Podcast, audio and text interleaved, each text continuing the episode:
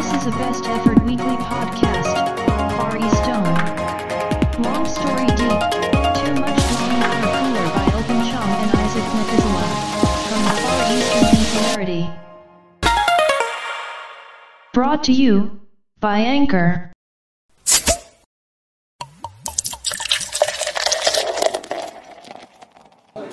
2週間ぶりの、 2週間ぶり。えー、ご無沙汰ということで はい。どう中田さんなんかお忙しそうですね。非常に。いやもうね、えっ、とね、木うん。金、えっ、と、水木がね、激忙しくて、その激忙しくて、もう、ち、そう、もう、あれ、普段めったに3ヶ月に一度ぐらいしか残業しないんで、久しぶりになんか、後ろに伸びちゃって、まあ、伸びたって言っても、たかだか20分ぐらいなんだけど、まあ、それでもなんか、来るに、うん。業務期間中ある程度そのバッファーというか余裕がないとさ判断する時にもなんだろう。難しいんだよね。その余裕がなくなってくると。そう。で余裕がない状況で自分の乏しい CPU をほとんど稼働率100%にして8時間。いやあの稼働してたらそうこの一昨日昨日とあのそうもう木曜日、金曜日はほとんど死んでてで土曜日今日ちょっと復活したかなっていう。感じああそれは良かったです。復活してないとねなかなか。厳しい。のでえ中田さんの仕事的にはどうなんですか？その GW ってあるんですか？GW あもうカレンダー通り。カレンダー通り。うんただその言ってみれば営業事務とか経理関係の仕事してるから月末月初は休めないのよ。うん。うん、だから26と26は第一営2日が第一営業で6日が第二営業だからそこまでにその締めが締めよ横浜側の仕事を締めないといけないからそれで忙しい、うん、なるほどね。営業時間営業日が短いからその分のの5日でやる仕事を2日でやらなきゃいけないから。でもそれはもうつ詰めて平日にやるのか。詰め詰めに詰めてやる。そう。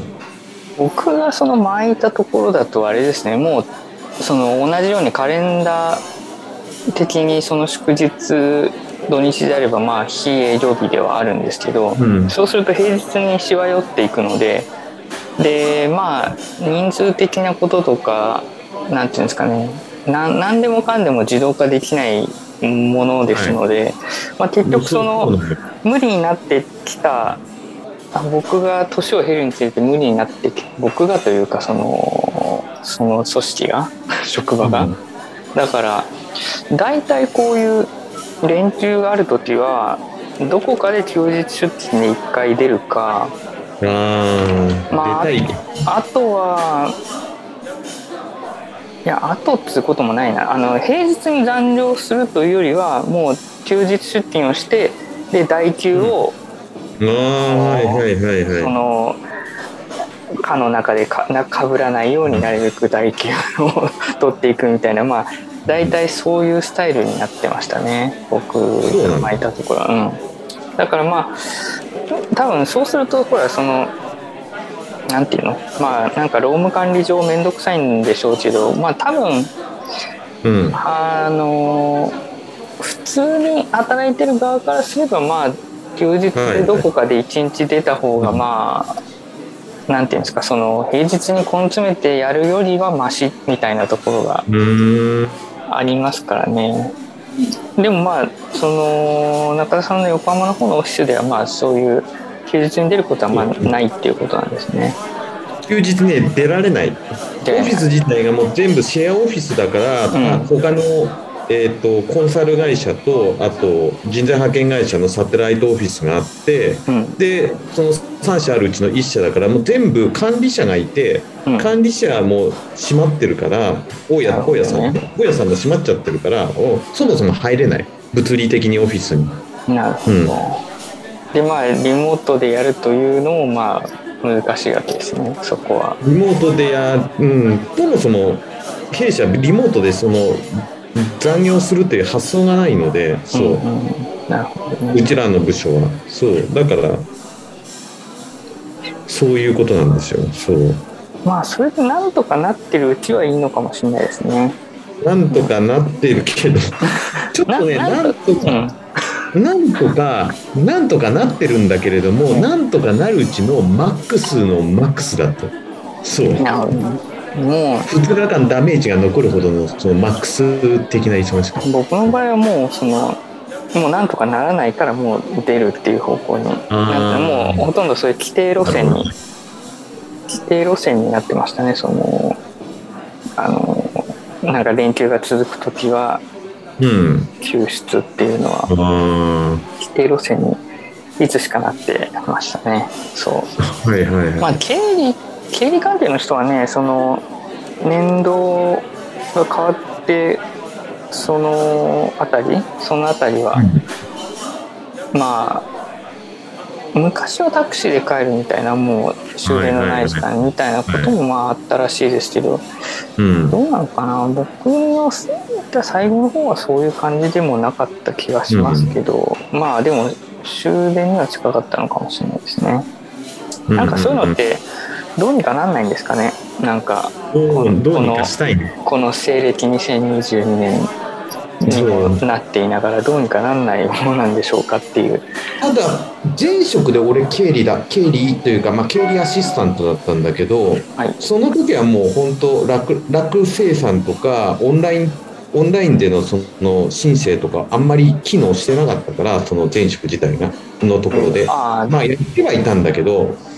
基本紙ベースだったんだけど、これが今ラクスっていう会社の楽々生産を使ってそこでだいぶ処理しててうんで電子帳票でオンラインでオンラインでも一応申請は認められるからその分は楽になら楽に経理の人は多分楽になってる僕は直接経理に関わってないんだけれども、うん。そう。まあそれでもねそう営業日特にゴールデンウィークなんて前後なんゴールデンウィークと年末は営業日自体が短いからさその他の営業日営業してる日年末の営業してる日にしわ寄せが来るっていうパターン。まあそういうそういうあるあるですね。まあ。あるあるですあるある、うん。あのーまあ2週間。僕全然もうあのあの仮想通貨というか値動きは見てないんですけど特はにあれですか？大きな変化はないですか？もう特に大き価格なを見て変価格を見て特に大きな変化もなくまあちょっとまあ上に上がるわけでもなく徐々に下がっている。それはえーとまあ、その円高とか、えー、と利上げの影響アメリカの利上げとか円高、えー円安だごめん円安の影響でそうもう1ドル？130円台に突入しようというこの円の弱さもあるという。か？なんか僕らみたいに年を取ってると何ていうんですかね、1ドル120円30円なんていうのは別にまあ普通というか その昔の人であればあるほど別に昔そうだったよぐらいの感じじゃないですか。そうだよ。だって俺、小学生の頃に、えっと、プラザ合意の頃250円とか60円って世界だったんで、それに比べれば全然な、なんてこともないっていう。僕が 小学生ぐらいの時のイメージとしてもまあ缶缶ジュースその自販機で売ってる缶ジュース1本ぐらい、んだから12030円ぐらいの間で動く動く何らかの数字なんだろうぐらいに小さい頃思ってましたけど、うんうん。まあ僕だからそブラザーボーイの年は僕が生まれた年ですけどまあ、はい。そうだね。そのだだからまあ200円台みたいなことは見たことないですけど、まあでも別にどうかな140円台も見たことまあでもなくもないかなだから逆にその、昔と違ってさ、その為替取引にあの参戦する個人プレイヤーが増えたわけじゃん。昔はだいたい100万通貨単位ぐらいで大きく値を張って、機関投資家たちが、あのポジション持って売ったり買ったり、空売りしたり買ったりしてたわけだけど、それが大体もう FX になってから、1000通貨単位、1000通貨単位、場合によってはもうちょっと少ない単位で FX がやってきて、そんなに1日で10円とか7円とか動くような大きなプレイヤーが大きくなったから大きな変化はなくなってきたけれどもそれでもだんだんとじりじりと円この去年から、まあ、今年の初めからもうかけてもう20円以上20円近くか円安になっていく中澤記者的にはこの円安は何が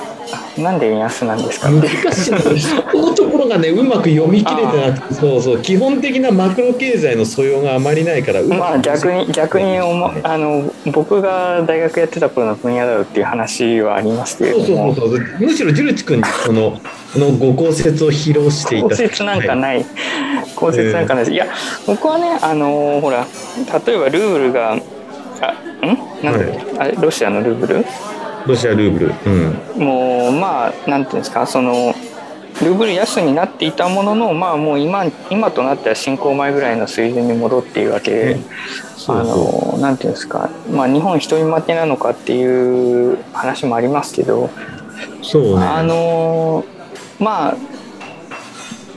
うーんまあ相対的に見てやっぱりドルが強いということなんだと思いますけどね、という曖昧なことしか言えないですけど。そのじゃあ何ですか？うーん円安だけどウォンウォン安ではないのかっていうとまあそんなこともないでしょうっていう話ですよね。でユーロはどうなのかっていうとまあユーロだって別になんだかんだ言ってやっぱりいろんなものはドル決済されてるわけでそうそう。でまあねアメリカはもうなんか打ち出の小槌のように予算を超超増やしてあの超超増やしそう先日もねバイデンさんがどどんぐらいですか？4兆円5兆円ぐらいの追加予算でそのウクライナ支援みたいな話出てましたけどなんか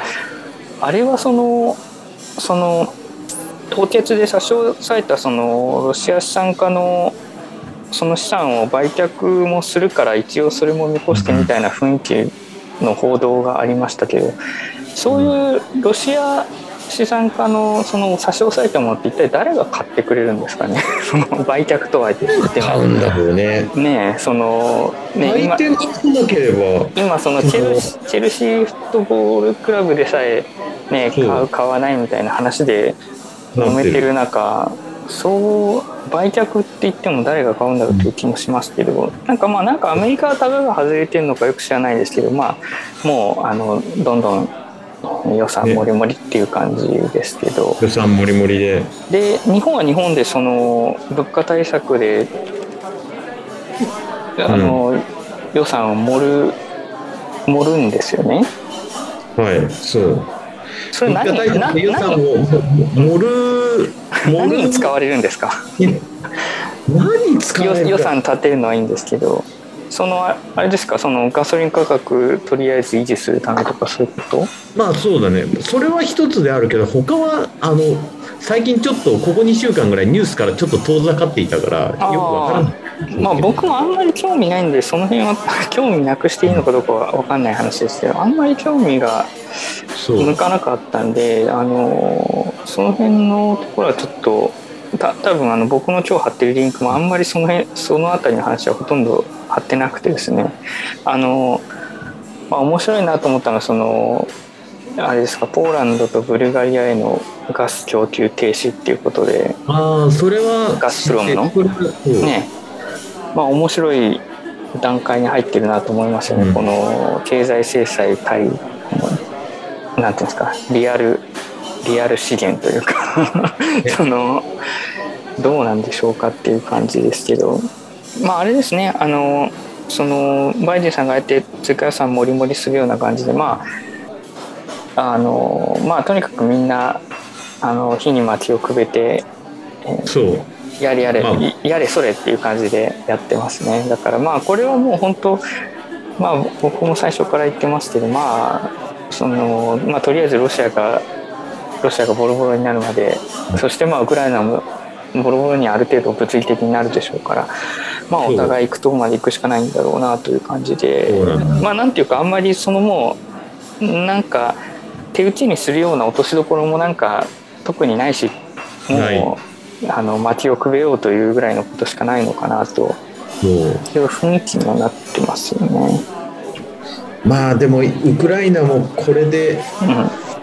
ドンバ,、まあ、ドンバスオデーサがいやオデーサが占領されると本当にまずいことになるから、まあ、そこでどれだけ持ちこたえてドンバス地域をどれだけ押し戻せるかっていうところだね。うんどうですかねそのもうポーランドとかブルガリアはねそそこを通ってこう EU の方に送っている中継地点みたいなものなんでその EU 側はどういう感じになるのかなと思うんですよ。あうん。なんていうの？なんかあのー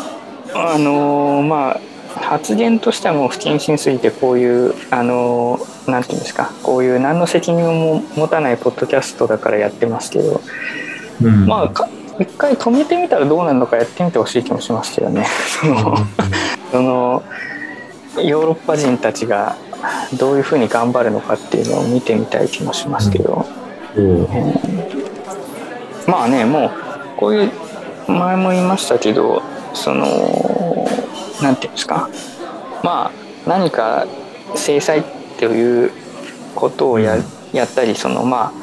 あねウクライナに街をくべたりすればするほどまあ当然そのロシアは追い詰められていくわけなんですけど、まあ、追い詰められれば追い詰められるほど無敵の人になっていくとも言えるので、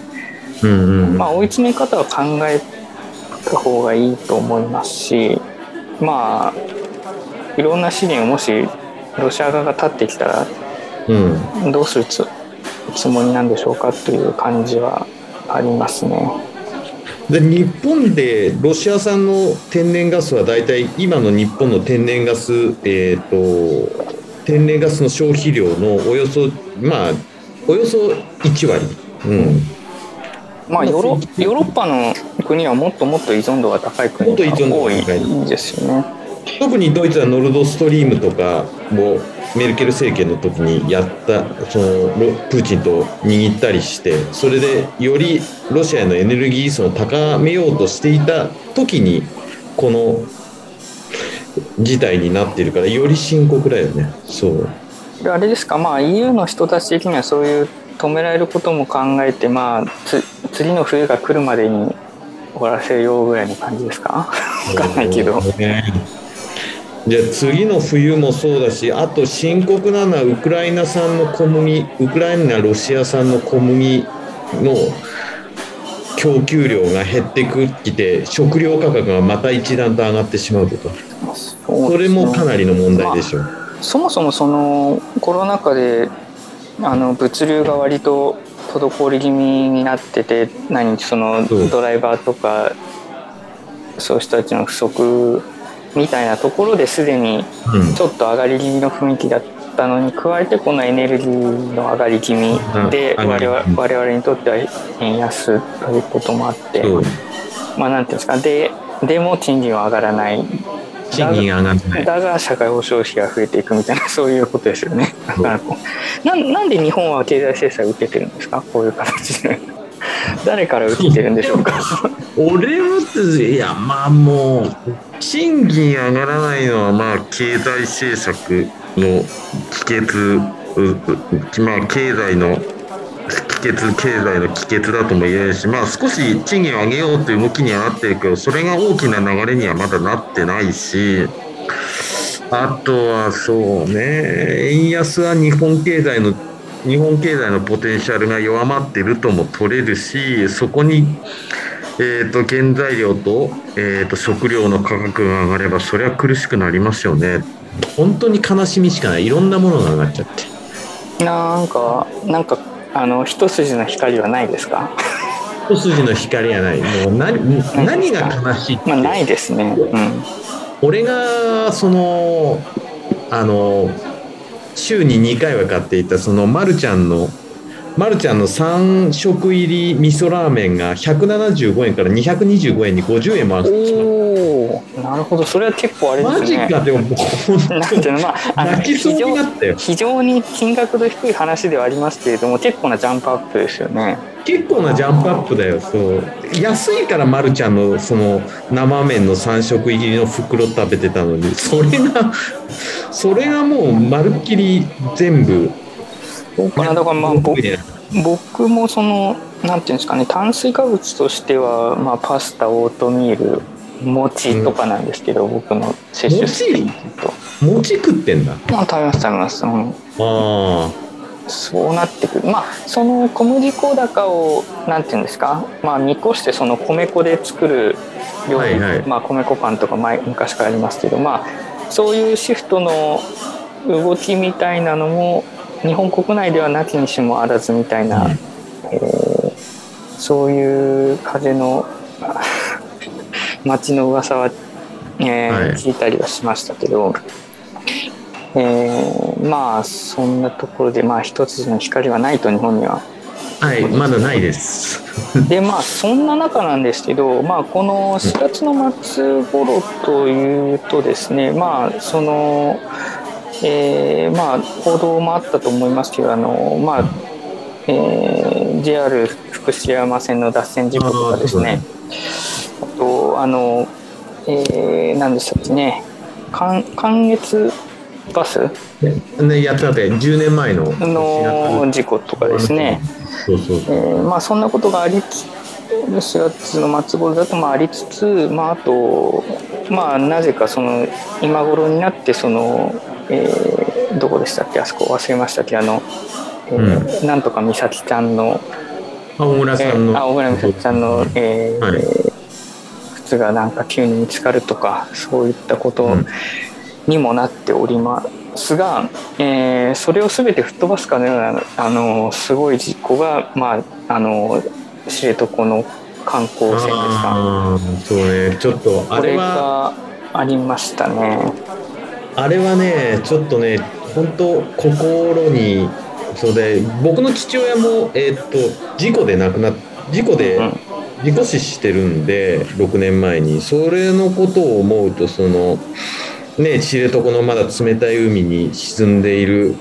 もしかしたら沈んでいる方がいらっしまだいらっしゃるのかもしれないと思うと本当に心が痛むし。まあ。なかなかどんねなことをされたらいいか見つからないというか。全員はまだ分かってない。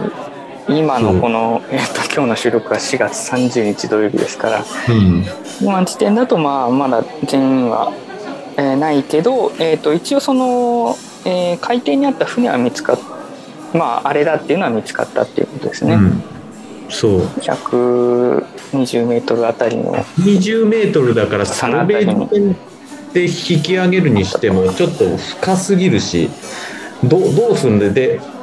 費用負担が基本的に船主船主の負担になるみたいなんだよ。だからそこの費用負担を法律上どうするかどう費用負担でととても多くの金なんかあのー記者会見をしたその運営会社の社長にはそんな、えー、とキャッシュフローはないわけでじゃあどど誰が負担してまあそのジあの社長がまあその他の旅館とかまあ経営してるらしい。うん。はらしいですけどまあそういう資産を、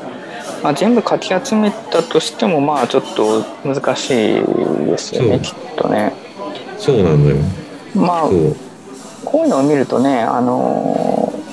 僕はまあ韓国のあのセオル号のあーセオル号の。事故を思い出しましたけどこの最初聞いた時はね。ただまあちょっと全然規模が違うのであれとはあれなんですけどだいぶなまあ小さい規模と言っていいかどうかわからないですけど単純な規模としては小さいのでどうですか？うん。中田さんこういうなんていうんですか？こういう観光船みたいなのってなんか乗ったことありますか？観光船？観光船？えっ、とそういうツアータイプで短時間で戻る観光船って実は乗ったことがないうん。僕もまあなんだろうな。九州のあの北九州の門司港からフェリーであの本州の方に行ったりとか、まああと、あの何ですかねあの松島の方であの、うん。宮城宮城のねあそこでなんか船乗ってカモメカモメが来る来ないみたいな感じのうん。あれあれをあれを観光船って言っていいのかよくわからないですけどああいうのとかあと沖縄であのちょっと離島に行くためにあのなんていうんですかジェットバス。はいはいはいはい。まあそういうのに乗ったりとか。まあだからまあそういうツアー的な船に乗ったことはないんですけどまあある程度のんなんていうんですかね。ある程度の規模ある程度の人数が乗る船っていうのはまあ、えー乗っったことありますがまあその時にその船会社のことなんかいちいち調べないのね。全然。だからあのまあ事前に別れというのは難しいことだと思いますしあの YouTube であの堀江貴文さんがあの、うんうん。なんていうかそういう流氷を見に行く的なことをその北海道の方とかアイスランドの方とかで行ったことがあるらしいんですけど、その時に、まあなんだろうそ流氷に降り立つためなのかちょっとよくよく知らないですけどそんな危険なことはしてないと思いますけど、そのドライスーツを着てなんか海に入ったことがあるらしいんですけど、そのドライスーツを着ててもめちゃくちゃあのものすごい寒かったっていうことなので。うんそのだからまあこういう時のその冷たい海にもなんていうんですかそのまま落ちちゃったら、まあその時点でもうまあダメでしょうみたいな話をしてましたけどね。ううんーんこうこれは韓国の人はどう見てますかねこの事故。なんか意見を聞きたいですけど。うんおそらくセオル号の8年前のセオル号の事件とかけあの思い出す人たちが非常に多いですね、そうあれはまあでもあれは一応ひ引き上げましたよね。でいやサルベーそうサルベーして結局ほぼもうそうもうただあれはその生産者はもうそれなりにいたのでうん。なんていうんですかねその詳細なその当時の話みたいなのがまあちゃんと伝わってきますけど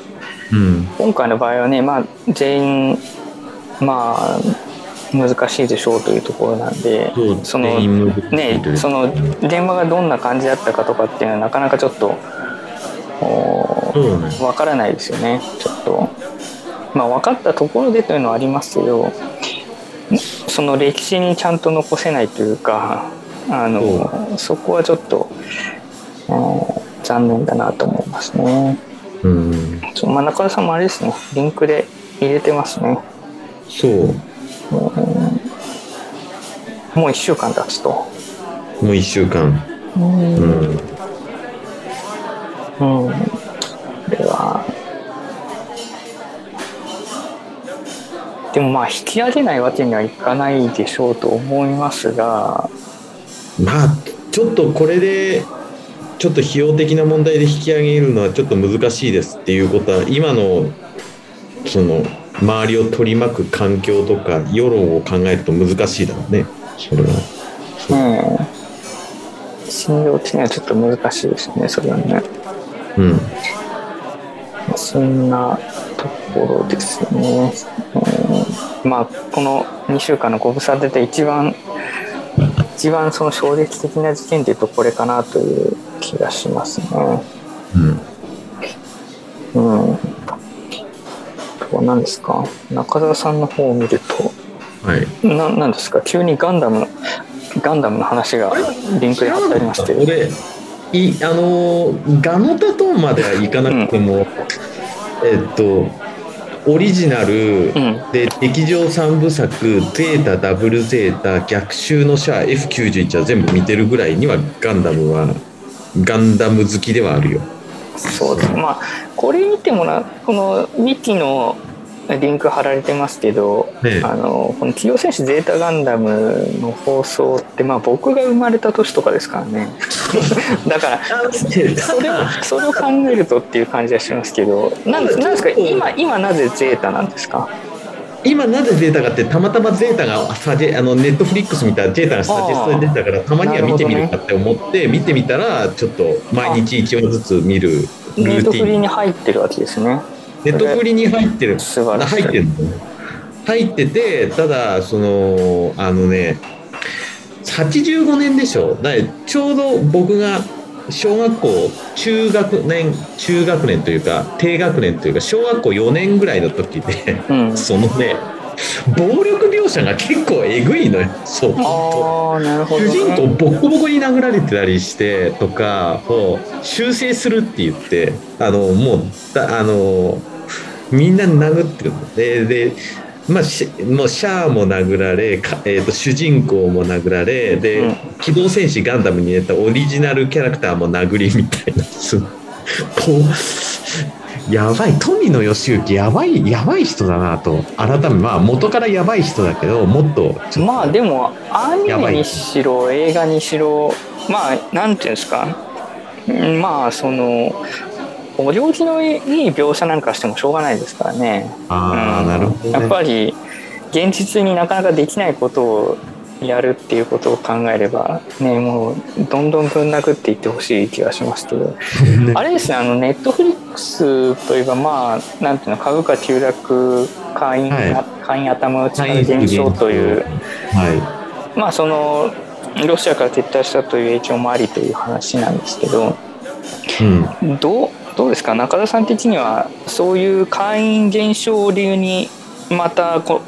うなんていうんですか？またちまちまあの値上げ？ササブスク費の値上げが来るとどうですか？値上げ来ると？あのえっと一応撤退ラインは決めてて1500円以上になったら撤退しようと思うまあ、前もねそんな話はしたんですけど僕は前いくらって言ったかな？ちょっと覚えてないけどこうん。この僕 Zoom の時に話してますけどまあ僕の中ではそうですね1200円ぐらいまでかな。あうん、前も言いましたけど僕はあまり Netflix のオリジナル作品には期待をしてないんですよ。あの？例えば僕が見たので言うとその「オルタードカーボン」とかはまあ面白い本当に面白い作品だったですけどあのオリジナル作品を作るのに金がかかってるっていうことを理由にサブスク費を上げられるくらいならまあっぴらごめんだっていう話で。あの僕はネットフリックスはそのとにかくロングテールでそのか過去の名作良作を、その少しでも多く収録しといてもらえればそれで良い。そのオリジナルはどうでもいい、えーむしろまあゼロでもいいと思っていますので、えーまあそうするそうするとサブスク費が安くなるのか高くなるのかよくわからないですけどね。その、えー権利関係のことがあるので。ただまあただあの当然ネットフリックスガンダム3部作をあのさっきゼータガンダムの話が出たけど、うん。でオリジナルの機動戦士ガンダムと機動戦士ゼータガンダムはサブスクにそのネットフリックスに入ってるんだけども、はい。機動戦士ガンダムダブルゼータは入ってないのよ。それはバンダイのチャンネルで1話110円出し出さないと見れないのよ。そう。1話110円？1話110円。高いよね。えそれって何？30話ぐらいあるっていうこと？50話。50話？あー。うーん。あ DVD 買うわっていう話それそれってまあそうですよね。DVD みたいな値段ですもんね。うん DVD みたいなやつをそうか。まあいやまあ僕はねあんまりそのサブスク自体はそんな好きではないのでまあ買い買い切り型の方が気は楽だなと思うんですよ。買い買い切り型でダウンロードできる方が好きですけどアプリとかも。うーんなるほどね。それはなかなかですね。ネットフリックスでちょっと気になると時々過去の作品でも「トップガン」とかうん。今月限りで見れなくなっちゃったりとかネットフリックスで。あマジで？いうん、いやあでも。そんな4月30日までってあれって思ってやでもあるよね。なんか前見れた気がするけどね。その要するに検索久々にしてみると検索に載ってこないからあもうないんだっていうことがありますよね。もうないんだって。時々そういうそんな悲しみがあったりするんだよ。そうまあ結構そのこの競合で言えばまあちょっと AppleTV は特殊化だと思いますけどまあ Amazon プライムとかその日本国内で言えば何 UNEXT とか、まあ、他にもいくつかあるわけですよね、そういう映像コンテンツサブスクみたいなものは。それで言うとまあももしかしたらまあ Netflix をもうその当然もうもっと前の時点で会員数としては頭打ちだし、まあ、もう伸びしろ伸びしろを使い切ったといえば使い切ったところかとは思うので単純な映像コンテンツというだけではまあもう伸びしろはないとまあみんなが思ってるから株価もすごい下げたっていうところなんでしょうけどね。ねディズニープラスもあーそれもあるしね。関連のコンテンツを囲い込んでるし、そうそうそう。まあ囲い込んでんの。まあ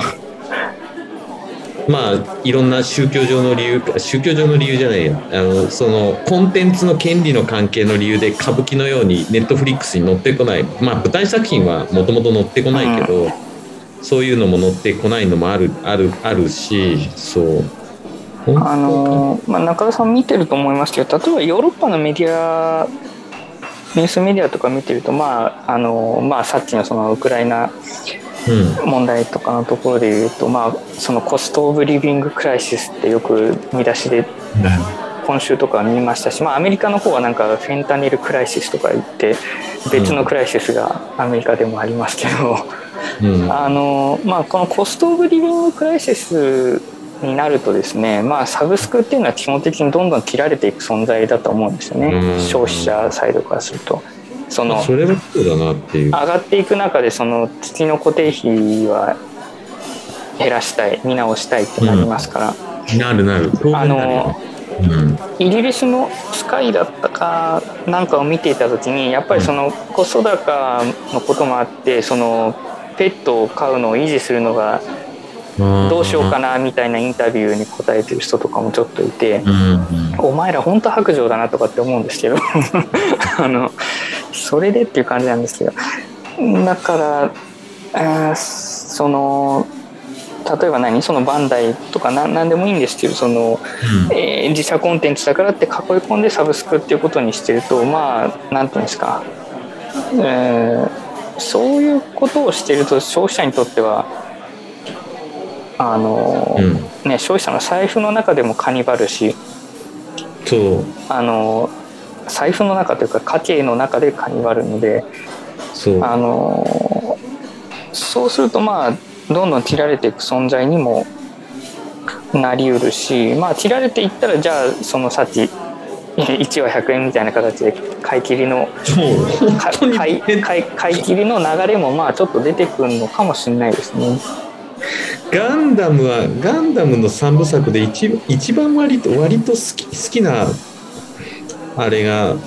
の話が多いのはダブルゼータなのにそれがネットフリックスで見れないというこの悲しみ。それは逆にどうですかね？Amazon プライムの方があるのかな？そういうわけでもないのかな？プライムちょっと待ってプライムにあるのかまあそのアマプラの方がまあ、えー、なんていうか月月額という点で言えばまあ安いし、えーまあアマゾンはその単に映像コンテンツを用意してますというだけの会社では全然ないので、うん。あのまあ今期は赤字だったかどうか知りませんけどなんていうんですか伸びしろで言えばねアマゾンには伸びしろしかないしネットフリックスにはもう伸びしろはないというところなんで。そうなの？そうそういう見立てなんだ。そうじゃない？だって。ね。アマゾンはだってほらもう AWS みたいななんかそのネットネネット界のそのプラットフォーマーだもんね。だってセールフォーダって機関しあのセールフォーダってデータアマゾンにあ預けてるアマゾンとかサップだってそうなってるっていうからまあ弊社言ってみれば弊社も弊社も AWS 使ってたりするから。重要なところを握られちゃってますからアマゾン。にだからまあそれはもう全然違いますからね。なんかそのちょっと僕はそのネットフリックスとアマゾンプライムビデオの品揃えのその品揃えを見さ見比べたことがないので全然わからないですけど、まあなんていうんですかこういう時代の時代の潮目なのかもしれないのであの Amazon プライムに乗り換えてもいいかもしれないですね。特にほら中田さん今だってプライム会員なわけでしょ？プライム会員だけどレだあれはプライムのビデオでで会員になってるけどそれだけじゃなくてレ別途レンタル料金がかかることが多いからアマゾンプライムって。そうなんだ。だから今見てるけどガンダム作品でも結構ああそう。そう結構ねゆ有料コンテンツが多いんでえっ、と悲しいことにダブルゼータはアマゾンプライムにありませんでしたうーんどうですかねまあちょっとその値上げがどうかという部分もありますけどまあさらに値上げするようであれば Amazon の方に移ってもいいかもしれないしまあ別でもいいかもしれないですけどねでもまあ今んとこ幅広く見れるのはやっぱ Netflix という感じはしますけどね。うんまあ、僕もほらそのあのツイッターブルーその、うん。がまあ日本に来た時用のためにあのサブスクを2個ぐらいあのうん。かあの解約したんですけど。あそうなんだ。まあでもなんていうんですか日本に来る前にあのイーロン・マスクが買っちゃったんで。なんか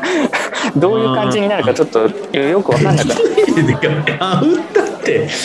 あっちはあっちは何何百400億ドル？400億ドル？5兆円出してお買い上げになられたという。マスクが買っちゃったのでちょっと買っちゃったって。ツイ ッターがツイッターがどうなるかはちょっと分かんないなと。思いますいや単純にそのサブスクっていう点でね。あのまあそのクリプト寄りの機能がもっと入るのかなんていうんですか、うんうん。Web3 寄りのネットワークみたいなものを活用するのか、まあよく知りませんけど、どうしたいのかも知りませんけどまあ中田さんどうですか？イーロン・マスクが買ったことについてはなんかちょっと言論あのそのまあ言論の自由ってことをマスク自体が言ってるけれどもその今そのツイッター上にバッコするなんだろうそういった、えー、と極端な主張をする方々がより活発にならない、えーなりやしないかとちょっと危機感を今のアルゴリズムで運用した方がそういうああいうまあ、極端なこととか、まあ、フェイクニュースとかを拡散すを抑止するためには有効だとは思ってるその仕組みを変えるとちょっとどうなるのかそういうなんだろうヘイトクライムそうそうヘイトクライムとかに関する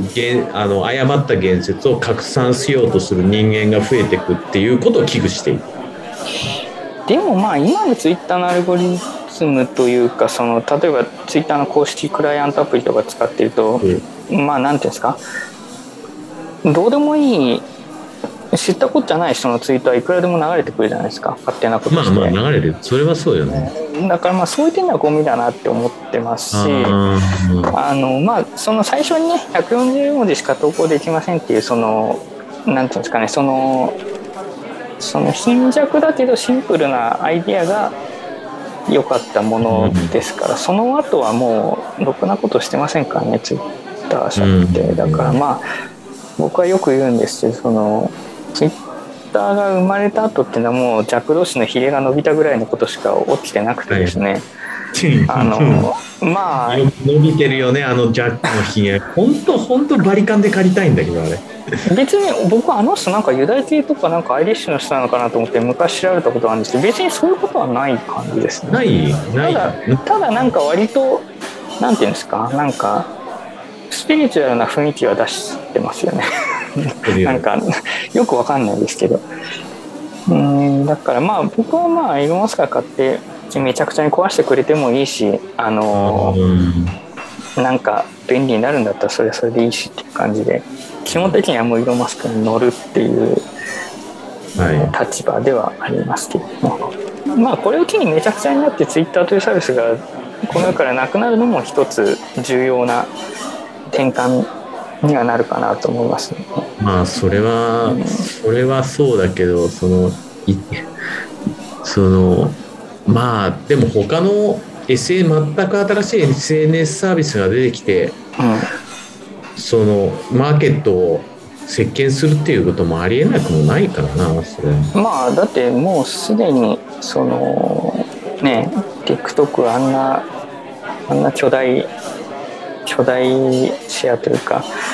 あのもう僕らおじさんにはついていけない影響力を持っていけるわけで。そうまあそういう点であのその YouTube の動画とかもどんどん短い方がまあとりあえず受けは良くなっていたりするので。短くて分かりやすくてキャッチーなものがキャッチーなものが受けるよね、TikTok 見るまでもなく。そう。本当はそうじゃないんだけどなって言いたいんだけどそう考えること自体がもうおじさんなんだろうなきっと。でしょうね。その僕らみたいにネットフリックスで往年の名作を2時間3時間かけて 見るみたいなことはちょっと難しいのとは思いますけど。よりエンターテインメントがよりなんだろう。そういうよほどその推しがオタクオタク気質を持った人が推しでライトな層っていうのは分かりや短くて分かりやすくてキャッチーなものに惹かれてくんだろうな。そりゃ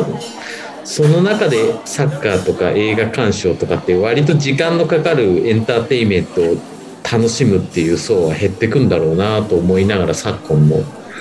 スポーツ界とかエンでタメ界もサッカーはいいんじゃないですか？あのサッカーはいい。なんだろうサッカーはそのまあチームが多いからっていうのもあるかもしれないですけど、なんだろうな。あのまだいいと思うんですよ。あの、あそのぼ僕はそのまあ野球サイドの人間なんで、あ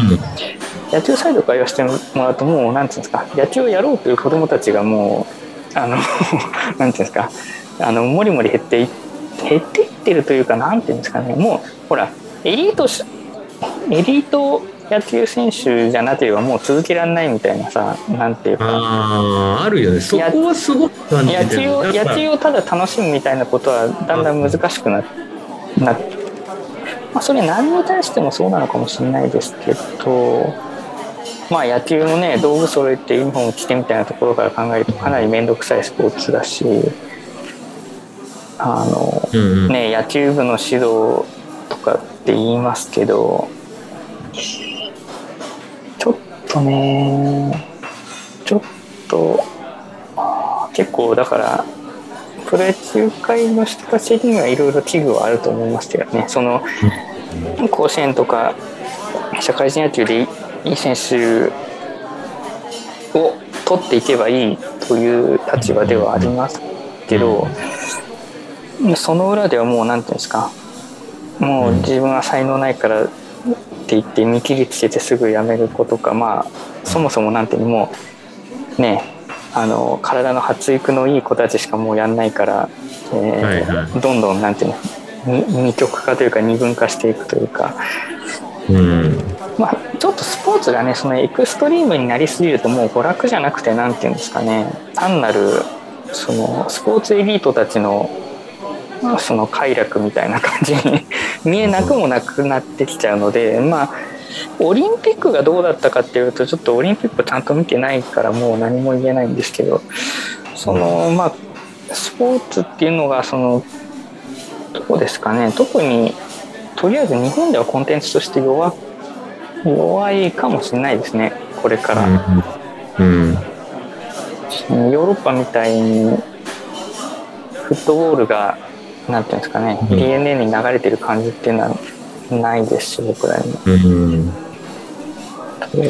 まあそう。スポーツのエリート化っていうのはなかなか難しいところで特に冬季スポーツ？冬季スポーツ例えばスケートまあ長野だったらスケートが割と盛んなんだけどスケートとかあとスキ特にスキージャンプとかだったらもうそのやろうとする人しかやらないし見る人の層が広がらないっていうその地獄のような状況になりつつあるスケスピードスケートも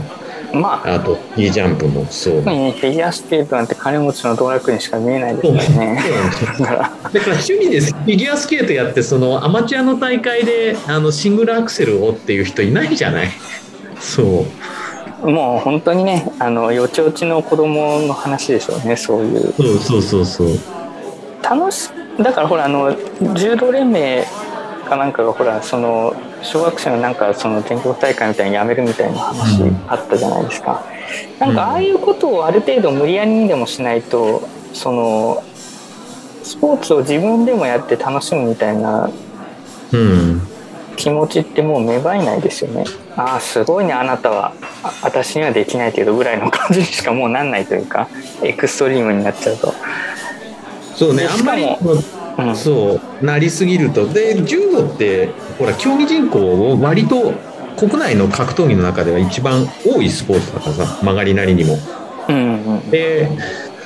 まあ僕が東海大学の附属高校だったから東海大学の高校生ってみんな柔道習うのよ。大体育のそうそう大で体育の授業で受け身を山下山下先生今の JOC の会長の山下先生と大学で同期だったって人が今のえーっと校長先生でめっちゃ怖かった。こうわかその人が先生が40前だったからさめっちゃ怖くてその中で受け身とか受け身とかやらさ受け身とかその組手とかやらされてまあそのおかげで自転車ロードレースやった時もうまくこけた時もうまく受け身取れたから一回も骨折したことがなかったんだけど7年ぐらい現役やっててそう。まあそういう効能はあるけれど。ただまあそこはちょっとえっ、と話の本質から外れたけど楽しむっていうことっていうよりなんだろうあのえっ、と日本だと何野球道とか柔道とかだね。そういう文芸の一つとして捉えられてきた節があってそこのところで楽しむっていうよりはその、まあその半分半分というかそれ以上なんかその人間としてのしつけみたいな世界になっちゃうそうそうそうそうそう。それそれそれ。まさにそれ。うん。茶道とか柔道とか野球道みたいな。そう。なんで道になっちゃうんですかね。道になっちゃう、まあ、ウェイウェイオブライフっていう。英語だとウェイオブライフだけどその。なんで道になっちゃうんですかねいやだからまあ、まあ、武芸だから道を極めるっていうところが大事になってくるんですよ。だからだからきアメリカのそのカレッジスポーツのように季節によって例えば、えー、と冬バスケやって春、えーベースボールやってうん。夏はあの夏から秋にかけてあのフットボールあアメフトをやってみたいなところにならないわけじゃん。楽しむっていうところは一位先進とかその一行三昧みたいな考えでさそういうあどうなんですかねまあに極めることが尊いっていうような価値観があるじゃない？うん。わわ我々の。あああった気がするけど、うん。なんていうの？ぼ僕みたいな凡人からすると極まるものなんか一つもないから、うん。なうん何をそんな極めたかってんだろうっていう感じがするというか、うんななんだろうと思いますけどなんかアメリカはアメリカでどうなんだろうと思いますね。うん。なんていうんですかそのそうだなんていうのアメリ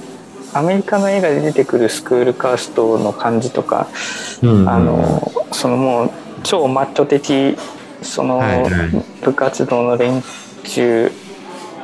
そこにくっついていく上上流女子とか みたいな感じとかまあもし自分がアメリカで生まれ育ったら生きていけてないんじゃないかとは思うんですまあ、だからまあ特にそのこのインターネットがより細分化されて個人の手元にスマホとかっていう形になってうんでねそのリアルフィジカルフィジカルゲームのスポーツじゃなくてその、はえーこういうなんていうんですかそのソフトウェアのゲームとしてももうなんていうんですか、オンラインでつながるがゆえにすぐにその世界の情報と戦うことになって、あのいそれはそうだ。なんていうんですかねゲーム自体を楽しむということも結構難しいような気がしますね。あその世界中に上手い人っていっぱいいるじゃないですか。だからうんうん。オンラインで対戦できるのは素晴らしいことなんですけど、ーうん。えーすぐにその世界大会になっちゃうので 世界大会になっちゃうというかオンラインゲームだったらまあなりうん。その、ま、街中で一番になるっていううん。ような体験をすっ飛ばしてうん。もういきなりその例えば韓国の強い人と当たっちゃうとかそういうことをしていくと。ななんか全然もうあれだなみたいな感じで。だからその YouTube でゲーム配信とか Twitch とかでゲーム配信してる人っていますよ。そのゲーム配信が売り上げに貢献するのかどうかっていうのが何とも言えないんうんうん。ですよね。その宣伝効果 その上手いプレイヤーがネットで実況することによってあれ面白そう、俺もやろうって言って買うはいはいのか、はい。それともなんていうのもう実況者が十分上手くてうん。よく知っててそれを見るだけで十分満足できちゃうから変われないのか、うん。それはどっちの効果が強いんだろうっていうと結構難しいところがありますよね。うん。いやだからなんですか e スポーツとかって言いますけどそのリアルフィジカルスポーツもそうだしまあこのソフトウェアゲームもそうだし、うん。まあちょっとそのなんか自分の中でただ楽しむみたいなことが難しあーわかるわかるわかる。い難しい時代かもしれないですね。西暦2020年代は特に。で僕らがゲームやってた80年代90年代ってネットに接続してないから例えばその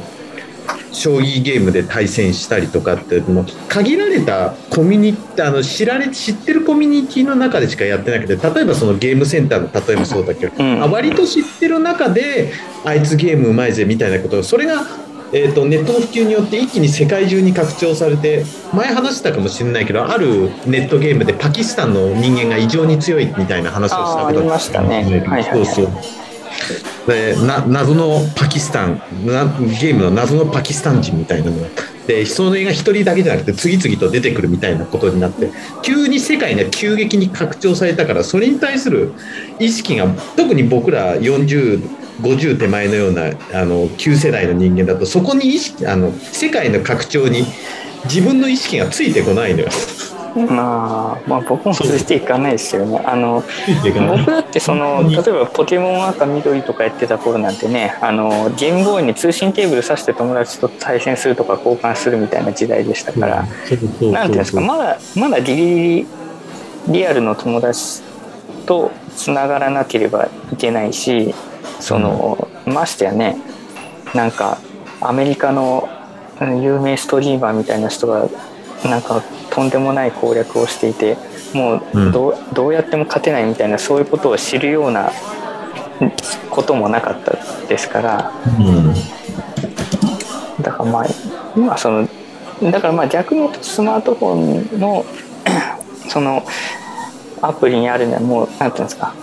クソみたいなゲームの方がまあ存在価値は微妙にあるかもしれないですね。この記事だそのパキスタン人謎のパキスタン最強説っていうのちょっと今今ちょっと貼って貼るわページあれですよね。あのなんか猛者がいっぱいいるんですよねパキスタン。なぜでまあフライデーの記事フライデーデジタルの記事だからちょっとある程度割り引いてか考える必要はあるけれどもそう。 EVO Japan 2019。鉄拳7っていうゲームがああ、鉄拳ね。はいはい。鉄拳7で無名のパキスタン人アルスラン・アッシュ選手がバンクルアスの優勝を果たした。ででもそのアルスラン選手はパキスタンには俺より強い選手がまだ山たくさんいるっていうこの話が一番そうそう。うんそうですね。これ結構有名になりましたよねこの話ね、うん。その自分は別に強いわけじゃなくてもっとすごいやつが 国にはいっぱいいるというえー、何それっていうすごい話でしたもんね、まあゲーミングカフェっていうのがあるんですねパキスタンにね。そう。そこで、えー、猛者がしのぎを削っていると。そうそうですね。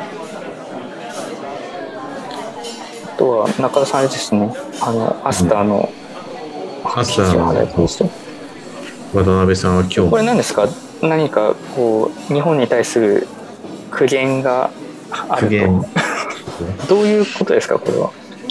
えっとまあ、まだこのツイートしか見てなかったんでっていうところで、まあ、暗号資産に対すると特にアスターみたいな新しいトークンとかガバナ特に、えー、と会社の運営権をトークンの形、まあ、要するに株式をトークンで発行するガバナンストークンっていう仕組みがあったりするんだけどそれに対してベンチャーキャピタルが出資したりしてるんだけど日本はその、えー例の、えー、と厳しすぎる法規制によってっていうところをこの前まで話していたんだけれども、えーとまあ、業界全体で結構ロビーングをして自民党の平正明っていう人がいる、はい平先生とかが中心になってえーと、Web3 に関する法整備を岸田総理大臣にレクチャーしたりとか、まあ、そうやってるから今度の参議院選挙7月にあるけど参議院選挙の自民党の政策公約集にその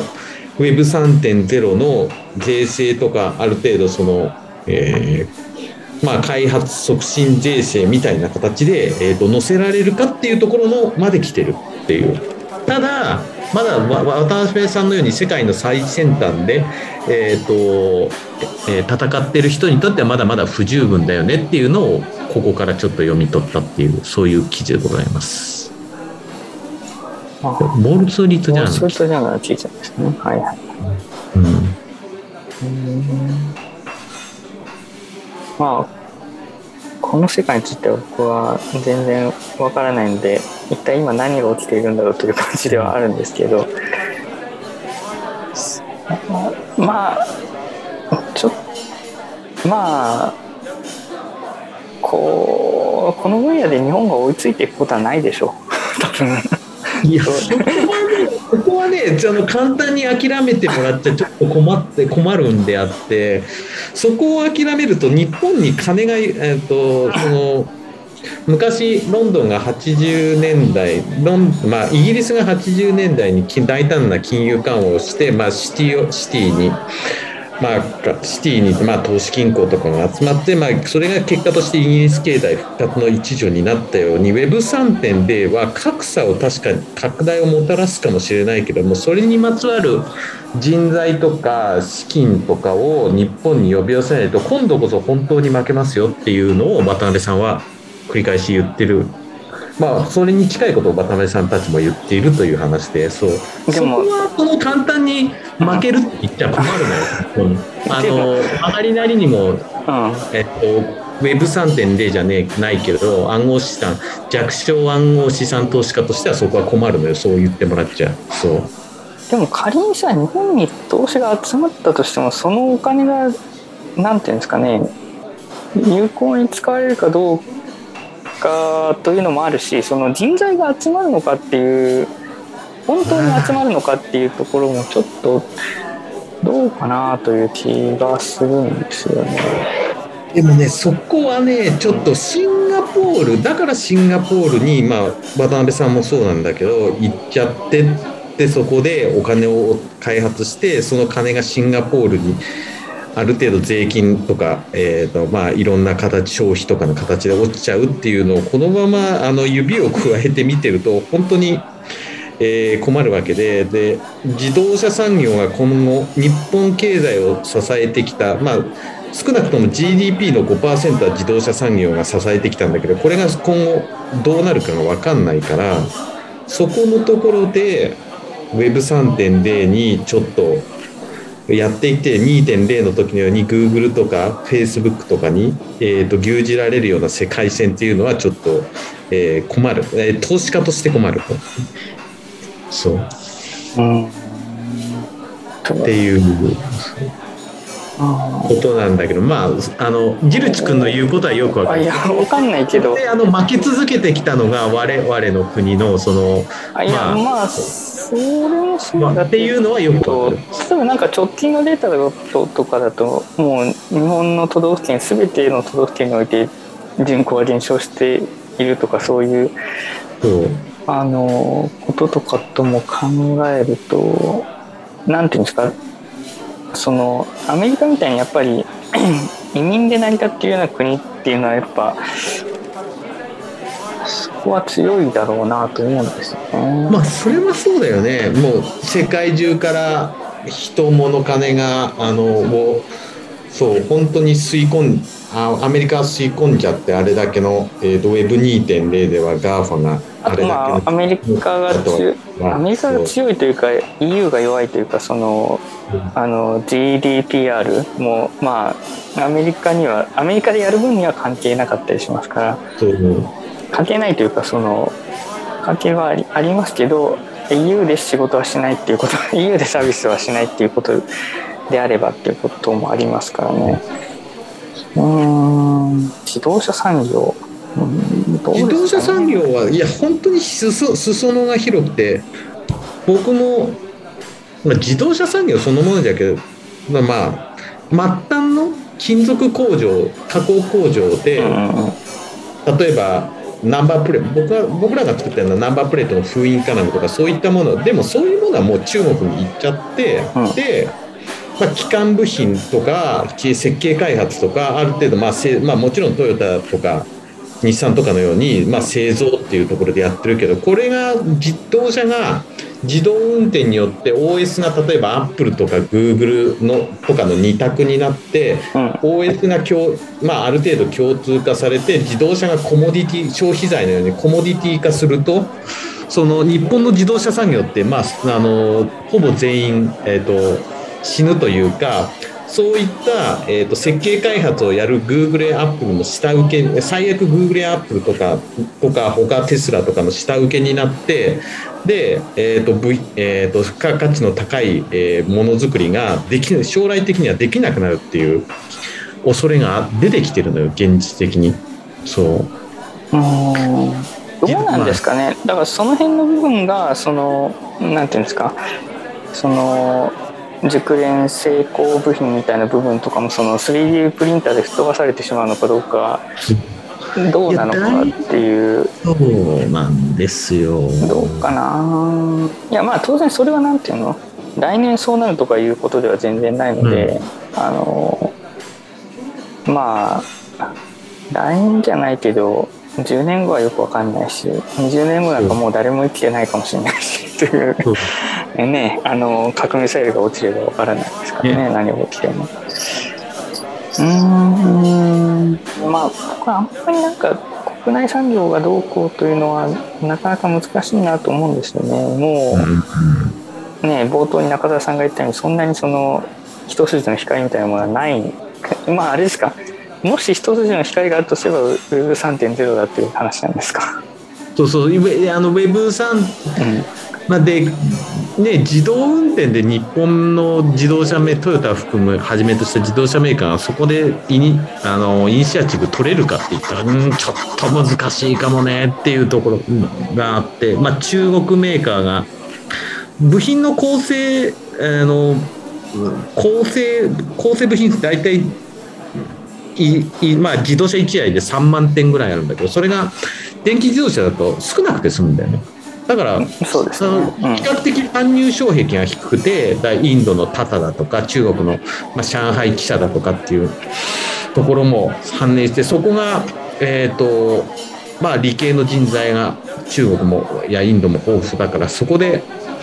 その自動運転時代のプラットフォームになるような技術を開発したりとかっていうで世界を握っちゃったりとかっていうことになっちゃうとなかなかまあちょっと日本って道が悪い気もしますしね。なんか自動運転できんのかみたいなクソみたいな道いっぱいあるじゃないですか。だからそういう意味でもどうなんだろうなという気もします。いやだからね僕あんまりそのないと思うんですよね道が。うん。その2030年40年50年うん日本の中で何か伸びていくものっていうのって、うんなんていうんですかその根幹となる太い幹のようなものはそのなくってまうん。ああのさっき中田さんが言ったようなその感じでまあ上から降りてくるものまあうん。あの他の人たちが作った太い幹から生えてる枝の先の葉っぱの剪定をするようなうん。剪定に携わせてもらえるような状態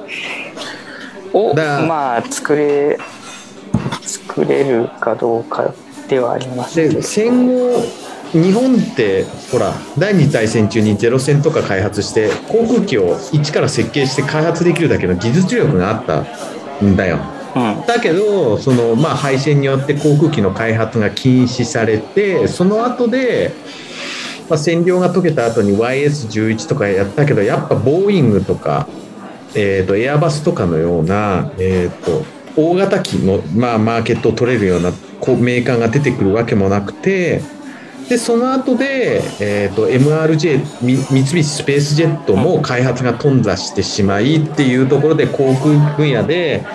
まあ、せめて中小型機でその、えーと、ボンバルディアとかブラジルのエンブラエルみたいなところの地位まで行ければいいかなと思うけどやっぱそれもうまくいかなくてっていうところで。あなかなかうまくいったその自動車産業もそうだし航空宇宙航空宇宙もボーイングに部品は供給はしてるけど全全体のパッケージとして航空機を開発してマーケットに売り込めてるわけでもないし残るはウェブさインターネットもまあモバイルインターネットを世界で初めて実用サービスしたのは日本だけどまあその後は見ての通りだしだからそれだったら Web3.0 にちょっと有名 Web3.0 とそれにまつわるえっ、とはい。技術のところにちょっとあのおじさんの夢をちょっと託すようなところでちょっと投資をしてるんだけどうんっていううーんっていうところに。うんっていうとこですね。うんっていうとこなんですよ本当に。まあ、僕はあの5番の国内地方関連で国内関係のリンクをいくつか貼ってるんですけど国内地方関係はい、まあ、別に開かなくていいですよ。例えばその2つ目の2つ目の鹿児島のところでいうと、まあ、桜島に、えー、そのまあ義務教育まあ、えー、小学校中学校を、うん、なんだっけな。なんなんけな。なんか56校あ8校か小中学校合計8校統合したの。8校も統合して大丈夫なの？これ。まあ桜島ですからね。だってエリアですからね。というのはありますけどまあそういうことがあったりとか。まあその1個上の朝日のリンクで言えばその、えー、足りぬ教員の代わりに社会人をっていうことでその特別免許状の活用をしましょうみたいな通知が、うん、文科省から出てるらしいんですけど、うん、えー、まあそういう状態なわけですね。うん、えー、そういう状態なわけです。うんなんですよね。なんでなんですかねあのうんまあだから中野さんが言ったようなねあの難しい難しい高等で高級な技術みたいなことっていうのはまあまあ本当にごくごく一部のことしか人しか、まあ、理解もできなければ実行することもできないそのわけで、まあ、そうすると普通の人がじゃあどうやっていくかっていうとまあなんていうんですかねどうしてもその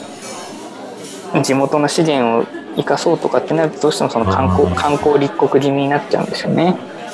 観光でそうするとまあそうするとまあ自陣のところで船を出したりとかっていうこともまあ起こり得るわけで。うん。まあ、か。まあ俺もエンジニアではないし1階のそのニュニュース好きに過ぎないところで自分の問題意識の中で言ってるからそんなに専門性があって言ってるわけではないけれども。いやだからその僕僕のテーマとしてはですね何のテーマか分かんないけど、うん、テーマとしてはまあ普通の人が特に何の才能もない凡人の人が、うん、まあ、平凡な暮らしができるかどうかというのがまあそこだ。重要な一つの目安なんですけど、うん、まあなかなかそれがもう難しい段階に入ってるんだろうなという気はしているので。まあその教員が足らないみたいなことを言われましてもまあ、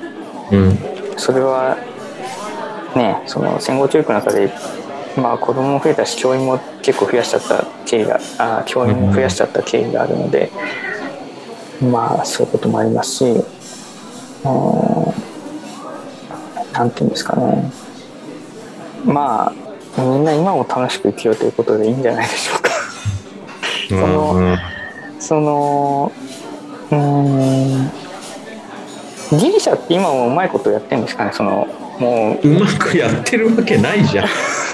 みんなみんな。みんなみんなそのみんななんとなく楽しくやってるよ。楽しくやってるわけでしょ？そうだからまあ。100とまではいかないけれどもまあ。そういう感じでいいんじゃないですかね。そのなんかパ昼リ休みが2時間取ってみたいな生活でも。そう。そういう方でいいんじゃないかなと思いますけどね。あのまあそのかつてのジャパンズナンバーワン的なところをね、ところをなんか記憶に焼き付いておられる世代の方々にとってはまあなんていうかそのそう。その不甲斐ないのかもしれませんが、うん。まあ、僕がそうさっき言ったようにプラザ合意、えー、ポス高山通訳の年に僕は生まれてますけれども、うん。まあ僕の場合気づいたらもうバブルは崩壊し気づいたらというかまあ基本的にバブル崩壊後が基本的なまあうーん基本的には路線でしたしまあ当然僕より下の世代なんていうのはね崩壊してから生まれてますし、えーねあの911であの、うん。ワールドトレードセンターが崩れて崩れた後に生まれてる子たちだっていっぱいいるわけなんで。まあそれはそうだなんていうんですかねそのこの世界この世界現実世界を見る時のリアリティみたいなところにだいぶ分断が世代あるのは当然なんですけどうーんま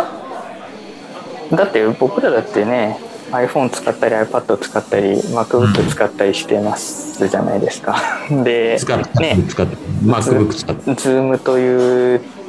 機能を使ってね、うん。で Apple とか Google のポッドキャストに流しうん。ね。えー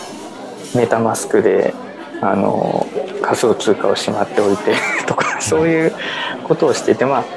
ままあ、なかなかねそのの日本で生み出されたものを使ってるのかって言われるとねユニクロで買った服は中国で作られてるし。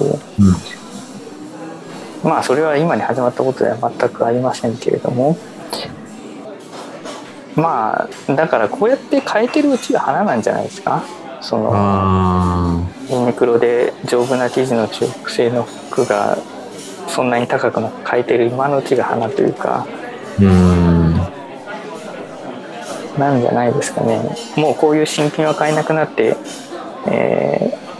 ややあの飲み夜道じゃない飲みの市フリーマーケット、うん。えーメルカリヤフオクとかでその、うん。もう中中古のものがぐるぐる回る世界にまあもうとトップに入ってるのかもしれないですけどうん。という気がするんですね。どういう気なんだっていう感じですけどその観光立国ってのは非常に危ないんですよ。こういうあのよくまあ、ねまあこういうパパンデミックになろうとならなかろうとですね。うん。あのそのね世界旅行好きだ好きなだけ行ける人っていうのは限られてますから、うん。そこそういう人たちに選ばれなければ終わりなんで非常に危ないんですよ。あのでも観光立国みたいな感じにしちゃうとね自国の産業がそそれありきになっちゃうと自国で雇用するのとかもいろいろ難しくなっちゃう気がするので、うんえーえーという感じでまあなかなか一筋の光は Web3 にしかないのかっていう感じですけど、あとどうですか？僕がなんか貼ったリンクでなんか中田さんに一個なんかピックアップしようとかってのありますか？特にないですかちょっと待って。あうん。今見てるわ。えーっとサービス関連。サービス関連特別免許 IM 首の皮。ああスリランカのこともやってたね結構。えーっとアルジャジーラで。そう。ああそう？まあそう。僕はなんか適当にこういううんなんか適当なこれはね第一生命研究所のレポートですけど。そういうのとか見ていてうん。あのーまあそもそもねあのスリランカでしたっけ緊急事態宣言とかも出してますよね確かなんかな中でそのあ結構荒れてる、荒れてあれると。で出て今ラジャパクサ政権に対する反発が強まってて、えーあのデモをしてるっていうのは散々アズルチャジーラでやってたからさあそうか。そうアルジャジーラを見ないとなそうだねだからそこでまあ中国のここで西山さんが言ってるのは中国の債務の罠と債務の罠とインフレとか市民生活への悪影響でラジャパクサ体制に対する反発っていうところで政情が不安定になってるっていうのをアルジャジーラで繰り返しやってました。そうなんですよ。まあ、うん。スリランカやばいんですよっていうことなんですけど。やばいとか言って言ってやばいとこはたくさんあるんであれですね。例えばそのその上の方にえーっとなんだっけ。3番の海外関連で言うと3つ目の方でそのミーテックがベルギー工場を開設とか言って、まあ、ここれは前向きなニュースかなそういえば。そのイスラエルの、えーなんですか培養肉会社というんでしょうか、が、えーベルリンに工場を開設したっていうことの記事なんですけど、イスラエルのスタートアップでミーテックっていう、えー治療がありまして、まあえー、とその代替肉ではあるんですけどその植物由来のそのモド筋肉ではなくて、まあえーバイオ 3D プリントによるアイ 3D プリントすごいもん出してきた。う牛や鳥などの幹細胞を培養して製造したバイオインクを使ってプリンターで製造すると。うん。で、まあ、この記事だと 104g のステーキ肉をバイオプリントして、成功したというような話で、培養するのにどれだけ時間がかかってコストがどれだけかかるかこれあのね以前この Zoom の時にも取り上げましたけど、うん。あのえっ、とあただから単純に言うとその牛を育てるのよりはかんはるかにはるかに早い。はるかに早いんだ。あの全然なんていうんですかもう、えー鳥でも鳥よりも早いぐらいだった感じが確か以前取り上げた時はそんなだことが書いてあったとします鳥だと大体そのブロイラーだと34ヶ月って言われてるけどね、うんそうそうそう。だから。肉に。するま何にで。しても早いし、えーうん。ただまあその大量生産とかがどのぐらいいけるのかとかその辺が問題にはなってましたけどまあこういうベルギーに工場を作るとかっていう段階に来てるんであればまあ結構前向きに進んでるのかなと対する負荷ってのはどうなんだろう？環境に負荷に対するとかその材料を使うことに対する負荷とかってでそれに培養にかかるエネルギーコストがどれぐらいかかるのかってちょっと気になるとこ。ろそこのところはま何にも。あ牛に餌やったり水やったりあのそのトイレ掃除したりとかそういうこと考えれば全然だと思います、全然あの負荷はあれですけどまあ問題はその単純にその人体への影響がどんなもんなのかよくわかんないなっていう感じですよね。なんかそのさ、えー、と培養するのに、えー、と薬品を使っ何らかの、えー、と化学薬品を使っててそれがその化学薬品が人体によからぬ影響をっていうことをどうしてもちょっと考えちゃうかなまあ考えますね。うん。だ考えるよね。からちょっとその辺が、えーうん、全然このこの記事からは分かりませんけれども。全然わかんない。まあただ掘り下げてほしかったな前向きには進んであと、うん。まあそその上のガーディアンの記事で言うと、えーイギリスの話でそのうん。トトッテナム？トッテンハムとかトッテナムトッテナムだね。トッテナムで、うんえートッテナムのその IKEA の支店をクローズするから450人ぐらい雇用が失われるとかっていう記事おがあったーりします。でまあノースロンドントッテナムだからノースえっ、ともう僕昔ちょっとそのトッテナムのファンクラブに入ってたことがあるからちょっと分かるけどノースロンドンのハリンゲイっていうハリンゲイあたりのノースロンドンのあたり北ロンドンで、まあ、シティ・オブ・ロンドンよりはまあ北だ北の方でに位置する地区のまあそんなに治安も悪くないし、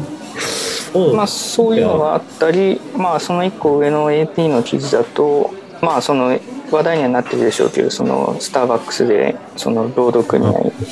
の動きとか、まあ、アマゾンでもありましたけどねなんか、うん、そう。まあ、Google でもありますけどそういう動きがあのあのまあ浜口圭一郎先生的な視点で言えば、まあ、アメリカっていうのは本当なんていうんですか単純ジョブ型ノンユニオン社会なのでそのむ昔はそのあったんですよ。いろいろそのなんですね、うん。サミュエル・コンパースみたいな人その、うん。アメリカでのその労働組合というかそのうん。あれはあったんですけどなんかもうそのい今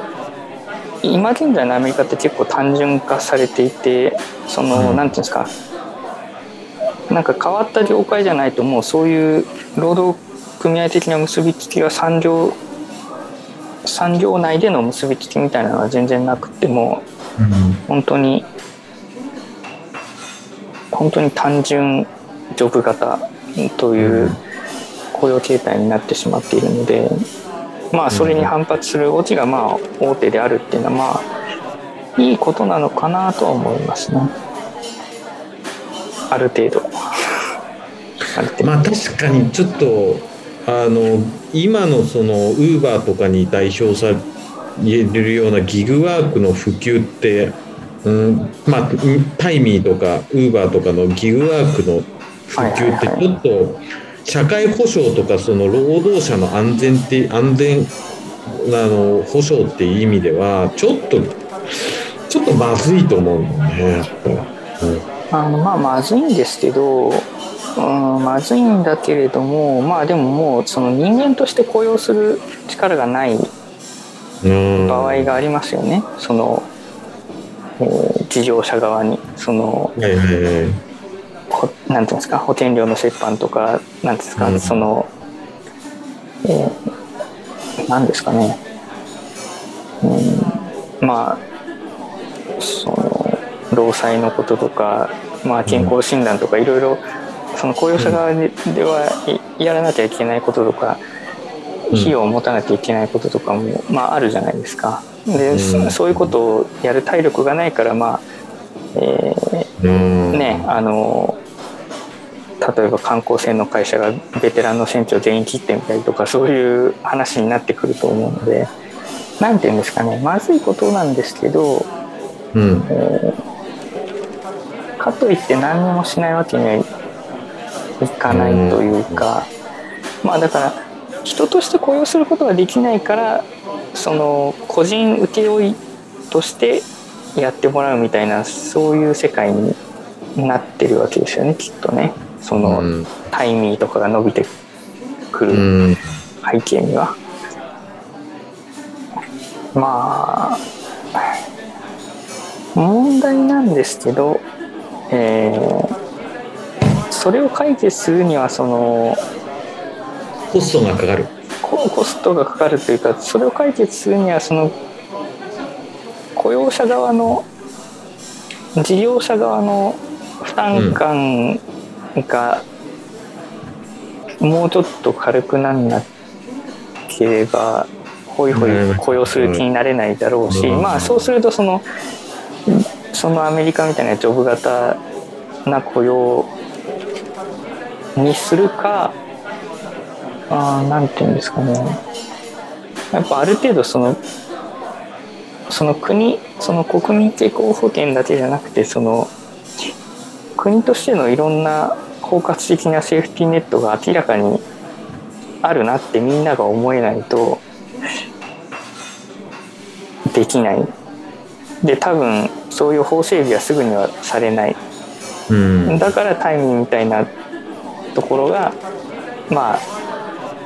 えービジネスで解決するみたいな表向きは、表向きっていうかまあ本当にそういうつもりでなさってるかもしれませんけど、うん。えーまあそういうビジネスで解決するという表面的にはそういう形で参入してくる参入する余地がうん。あるというかあのまあ難しいですねその難しいですね。なかなか。それをギグワーク的なものをまあ単純な悪だっていうのは良くないっていうのは当然そうなんですけどうん。それが出てきてしまうとかそれが使われてしまう背景もある程度わかるので、うん。うん。ただその労働者の立場ってさ昔は本当なんかまあ限りなく弱かったわけじゃん。特にまあ産業革命時代の児童労働とかそこから少しずつ労働者の権利っていうのが保障されてきてで労働者と,、えー、と使用者は対等の立場で協議しっていうところは建前としてあるけど現実として立場としては弱いわけだからそこを保護するっていうのが労働者、えー労働法制の趣旨であるわけだけれども、そこを、えー、とその前提を壊すようなそういった流れっていうのはちょっとおかしいんじゃないのかなっていうのは思うんだけどね。その労働法の前提が多分骨抜きになっちゃってるからこうなってるんだと思いますけどね。うん、なるほど。そうあの結構面白いですよその浜口先生の本とかをよ見てるとやっぱり過去に起きた判決とかを見てるとえーっていうことはたくさんあるんでうん。でもたくさんあるけどじゃあね最高最高裁判事の国民審査で落とされてる人が今までいたのかっていうといないですからうん。なんていうんですかね何が何が機能していて何が機能しているのかはよくわからない世界にうん。世界を生きてますけどじゃあ最後にその8番の商品サービス関連であの、えー勝負社員これはもうはい。緩い内容なんですけどこ関東最大級のスパサウナ施設スパメッツァ大高がオープンということで、大高。まあ、そのサウナーの中田さんにドラゴン料理、ロウリュ。言っておこうかなと思いました、大高っていうと、まあ、場所はですね流山か。つくばエクスプレスのはい、えーまあ、大高の森、はいはいまあその駅からは近いですね。うん。駅からはすぐですけど、まあ、中田さんがつくばエクスプレス乗ることが今までの人生であったのかっていう問題があります、ないあない。あやっぱそうですなねまあ僕もつくばエクスプレスオープンしたてぐらいの時にちょっと乗った、はい。乗ってみたぐらいであの、まあ、うん確かに用事ないですもんねこれに乗る。なんていうんですか。これに乗る用事がある人はこれに乗る用事がある人だっていうあのまあこの沿線の何学校に通ってるとかなんか住んでるとか職場がそうだとかそういうことがない限りなかなかこれに乗ることがね当然なかなか難しいでしょうけどまあでもサウナの中田さんには一度行ってみていただいてもいいのかなと、うん。とにかくでかい感じですよこれ。とにかく建物がでけえなっていう感じですし、えーまあその岩盤浴も充実しているとうんうんうんいうことなんですよね。うん。うんもう行ってみたいなと思いますけどね機会があれば。機会はないので、まあ、無理やり作るしかないというところではありますけど、確かまあ、あとこういうオープンものでいうとまだオープンじゃないかったと思いましてあのになんかほらジブリがあのなんかあのほら万博やってたところの近くでテーマパーク作っうん。てましたよね。あれのなんかうん。入入場料とかがなんか発表になってましてどんぐらいだったっけ大人。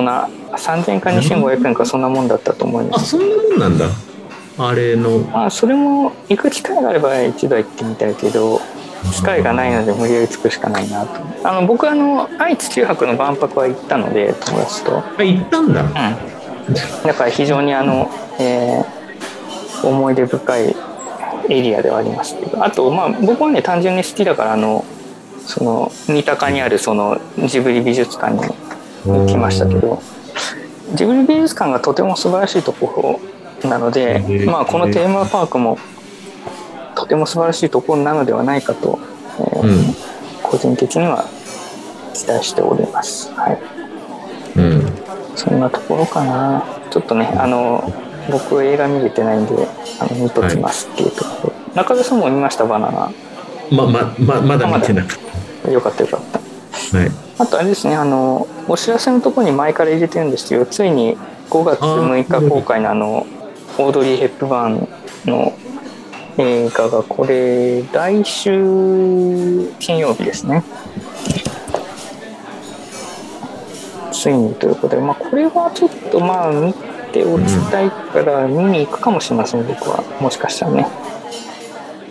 そしたらまあちょっと感想は、うん。感想をここで言うかもしれません。俺も今度6月に6月に今度、機動戦士ガンダムのククルス・ドアンの島っていう、えっ、と、機あ動戦士ガンダムのはい。ククルス・ドアンの島のエピソードだけを、えっ、と、リリライトというか、えっ、と、なんて言うんだろう、えーもう一度やり直した、うんうんえっ、と、取り直したというか、そう、ぜか新作じゃなくて、ククルス・ドアンの島のエピソードだけを全くので、アムロ・レイは古谷徹さんだし、で、えー、とキャラクターデザインは安彦義勝でやって4そうくくのそれが6月に公開されるからちょっと見に行こうか。その「トップガン」と並んで。あのあ、何？トップガン6月だった？のえ5月5月の5 ?5 月月だちょっとここにリンク貼っとこう。後で貼っとかなきゃ。機動戦士ガンダムククルス・ドアンの島っていう、まあ、なかなかちょっと泣けるエピソード。序盤のガンダムの泣けるエピソードの。まあぜひね、オードリーも機会があったらね、うん。おオードリー・ヘップバーンの映画でね、あの残虐なシーンとか、ね、あの腕が切り落とされるとかさ、あのね、あの体の中からエイリアンが突き破って出てくるとかそういう描写は絶対ないじゃないですか。だからあの多くの多くの方にご覧いただけるかなと思いますので、いいかなと思いますね。でもオードリーが亡くなってもう僕が高3の時だからもう30年近く経つんだよね。そうですよね。だって僕が物心ついた時には死んでましたから全然うん。あれだし、僕はあれなんですよ。あー多分山口百恵が引退して5年後ぐらいに僕生まれてるのでだからね。山口百恵が何をやってたかとかもその過去の映像で知るだけでその当時の感覚とか全く当然ないんでねあれですけど。あれですねあの全然関係ないですけどあの順当にというかそのマクロンさんが再選されましたね。ああそこで言おうとしたら忘れて俺も忘れてた。結構重要だったって忘れてあのリンリンクにすら貼ってなかったけどあのそう。あのあれです先週ねだったら間違先週か。あそうか先週だったら間違いない先週の段階ではそうだね。あまだ決まってなかったんだ。そうだ。あのー投票があって。あれですよねあのすっかり忘れてたあいやいやいや僕が思ったのはあうんとりあえずあれらしいですねそのシラク大統領以来再選っていうのはああそうそういう話ですね。ああそうなんだっていう気もしますけどそんなにコロコロ変わってた印象もないですけどまあ確かに長くやってた印象もないかという気がします。であの僕は前回の時にあんまりその特に注目してなかったというかあれなんですけど、うん。ルペンさんってなんかあれですよねこう片山さつきみたいな雰囲気ありません？なんかなんかわかんない？あるかもしれないね。顔顔とかなんかあのうん。顔のね雰囲気とかなんか片山さつきが白人になったらあんな感じじゃないかなっていうなんか雰囲気だよあのでもね僕はなんかえこうこの大統領選の時に映像を見ててなんかそう思いました。この人顔が片山さつきっぽいなと思って。まああのルペンさんにとっては迷惑な話でしょうしあの申し訳ないんですけどあのフランス人の方にそういうことを言うのは申し訳ないんですけども、えーそんな感想を持ちました。であれですね。まあこれでもうそのマクロンさんは次の大統領選は出れないわけですから、え自由に。ーで別にねルペンさんは出ようと思ったら次もね出馬できるわけですから、うん。まあ次の大統領選こそがカオスっていう感じですかね。そうね。だから えっと前回2017年が66対34だ決選投票、うんうんマクロンルペンマクロン66、えールペン34今回が、えっと50もうちょっと拮抗してましたね。うん。56対44ぐらいでだいぶ拮抗してて次分からんよ。次の5年後にまたそのルペンさんがよりそのえっ、とまあ政策を洗練させて、うん。えー、ともうちょっともうもう少しソフィスケいやもうもう少し洗練された物言いにすればもっともっと伸びるよ。うんもっと伸びてもしかしたら大統領になってしまうかもしれない。まあ次が楽しみだなと思いますね。楽しみ 次がこうカオスカオスカオス大統領選で。今回じゃなくてよかったのよ。面白そうだなと思いますロシア危機でって言ってて今回ル,、えールベンさんがなったら大変なことになってたよね。これでトランプ政権でルペン政権で言ったらもう地獄でしかないと本それは非常に面白そうですね。あのその面白くないよ全然。そのその世界線すごいめちゃくちゃで分が安全なとこに言ってるからそんなこと言えるんだよ。全然面白くないよ。いやーそんななんていうんですかそんなキャスティングだったら多分本当めちゃくちゃなあの展開になってますよね。まあ今だって別に今がめちゃ理路整然とした展開なのかっていうとそうなってないけれどありませんけれども。なってないしアンフェアだしそよりのめちゃくちゃな展開が期待できる人選ですよね。うんルペン政権にトランプ政権。めちゃくちゃじゃないですか。いいじゃないやいですかやいやいや本当。うん。まあそうですね。参院選はいつですか？参院選7月。だってまあだから遠くないですよねもうね。よくないよ。遠くないですよね。うん。うん。まあそんなところで、ね、結局何の話も今日はしてないような気もしますけど。いやいやいや。まあちょっとねあの貼ったリンクを細かく拾っていくみたいなことを最近していないので、あれなんですけどまあ仮想通貨の方面で言えばそのえーなんですかコインベースの方でもマーケ NFT のマーケットプレイスうん。が始まるとかですね。あのー、えー中央アフリカの議会ではビットコインが法定通貨にとかまあそういう話題はねあのこと書かないんですけれども、えーまあ、だからといって何か面白いことが起きてるかっていうと特にそうでもないので、うん。まあ引き続きあの引引き続き渡辺壮太さん宅推しで、はい。ね、行きましょうということでいいですかね。は税金さえ買わなければこう税金とかのことを考えなければ、アスターは本当に買いたいけど今のところバイナンスでバイナンス界隈でしか海外の取引所でしか買えないので、えーとそれってさ、ま、前回も聞いたかもしれないけどその中田さん来週は来週はサッカー観戦の予定とかはないですか？来週はちょっと待って来週何で言ったら新が5月なのか？な5月なそれだったら大丈夫だうん。うんあの予定に入れといてもらって大丈夫とりあえでず来週はいつも通りということで、はい。あれですね。憲法記念日緑の日子供の日ということでうん。3連休に中中3連休になりますけど中田さんなんか予定はあるんですか？3連休えっ、と、ん。とくえっ、とね5月の4日にサッカーを、えー、と甲府まで見に行きます。あそうなんだ。はいこの前観戦に行かれてたやつは天気大丈夫でした？あ全然大丈夫だったよ。あむしろ暑くて。ああそうですか。なんかあのこっちの九州のはもうなんか豪雨ばっかりだったので、なんか、うん。あこここ最近はちょっと天気がずっと悪かったんでね。はい、うん。はい。なんだろうな。今日は難しかったですね。なんか何を話したか。ね。何を話したか思い出せないというか なんかなんかあれですね、あのもっと突飛なアイコニックな話題を入れないとなんとなくなんとなく巷ね。の、巷の雰囲気を組んだリンクばっか貼っていると特にリンクを見ないまま話しますね。結構。やあっぱ中田さんみたいにいきなりデータガンダムとかアスターとか入れてこないとやっぱり引っかかるものがないな、僕もねこれあの RSS フィードーうん。RSS リーダーで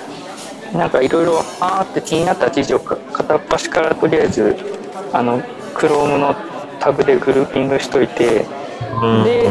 で直前になって Notion に気にな Notion にとりあえずベタベタベタってリンクを貼っていってうん。ました、なんですかね時が経つとそんなに興味がなくなる記事が多い。というかまああとリンクを貼りすぎると